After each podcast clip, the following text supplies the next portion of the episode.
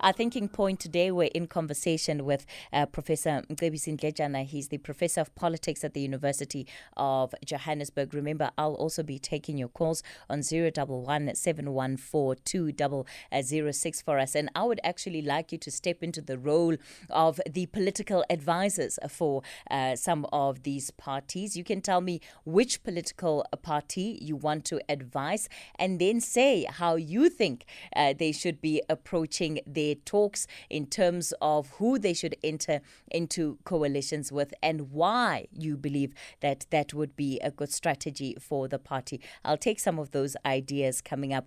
Professor Ndletyana, good morning to you. Uh, great to have you on the show today. Hi, good morning, Kathy. I'm delighted to be with you. And maybe let me let me begin by by kicking off the challenge that I'm putting to our listeners, uh, to you. You know, there's a lot that that's being said by by political parties. I mean, you look at what the ANC is saying. There seems to be a dominant message, messaging coming from um, their leaders that they're not desperate. They, they've got an open door policy. They'll talk to whoever wants to talk to them. On the other end, you've got other parties that have been uh, a lot more forthcoming in terms of who they are willing or not willing uh, to work with. What is the advice across the board that you have for these parties? Uh, I think we'll have to start off by looking at the experience of the last five years. And that experience tells us that a coalition that includes a lot of small parties tend to be um, unstable. Small parties, some of them are really not in it for the long term. They are looking at making immediate gains because they are not certain about coming back in the next uh, council. So they don't care about pleasing voters so that voters remember them when they have the next election. So the, the, the advice would be to go for bigger parties who have long-term a long-term strategy. They are out to uh, please voters so that they can gain more votes even the next time around.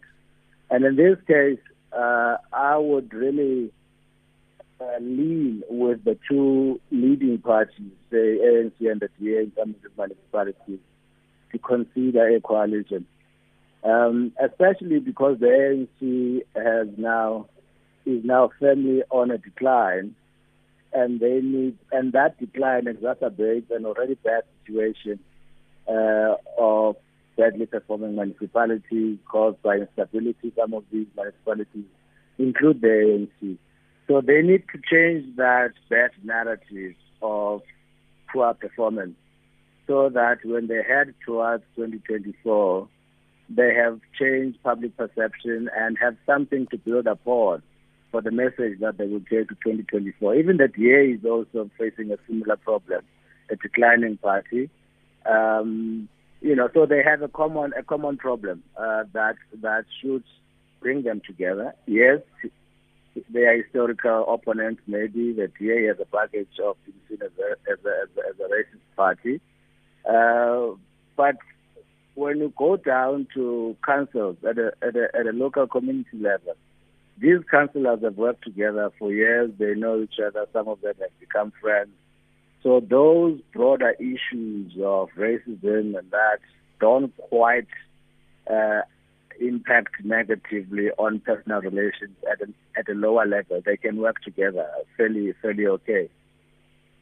Prof, you've you've highlighted the fact that bigger parties, of course, take the long term view. And with that in mind, a coalition, let's say, of the DA and the ANC, or a number of those coalitions, would political parties not also be considering what the impact of that working relationship may be on future messaging for elections? Because ultimately, these are still opponents. These are still people who, when comes election time, or when even just trying to outdo each other, they really uh, don't stop at anything. Well, you have to look at the net gain. Mm. Um, the question of who takes credit when you are going into the next election is a minor problem. They have a much bigger problem of uh, loss of support uh, due to poor performance, due to instability. So they need to eliminate, focus the big problem first, then they'll figure out how they spin it later on about who takes credit. But if they don't work together now, if they don't stabilize these municipalities, then they won't even have a message uh, to take in the next election. So they will have even a bigger problem.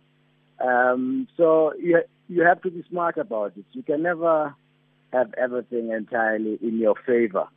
You you have to um, discern what is the bigger problem that you need to attack immediately and that bigger problem is, a, is, is poor performance instability.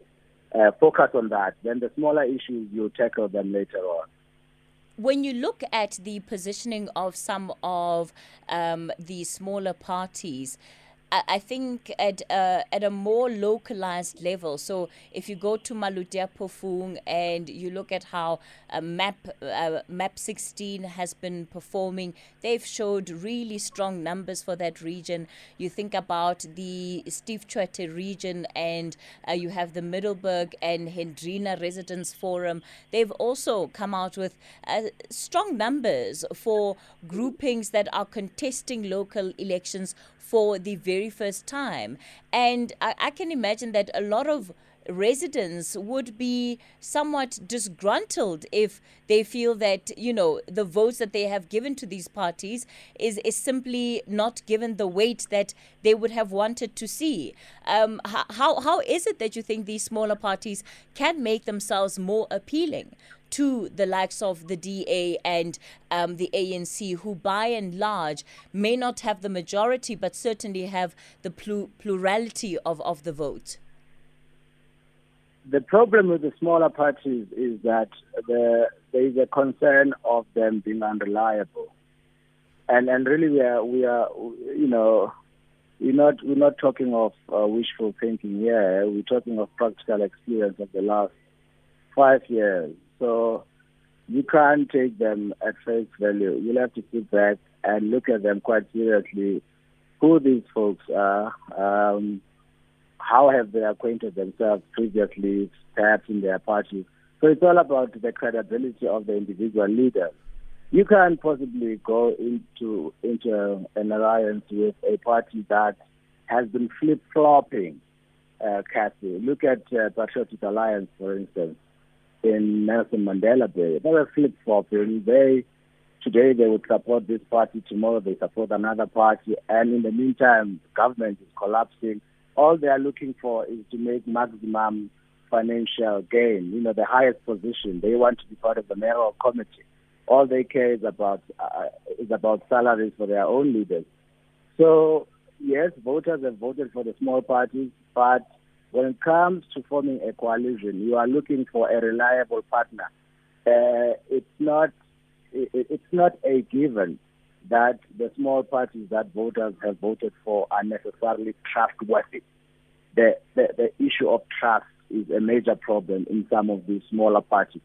So when you have to choose a partner, trust, reliability, and all that becomes important because the key thing really is to ensure that you have a stable government.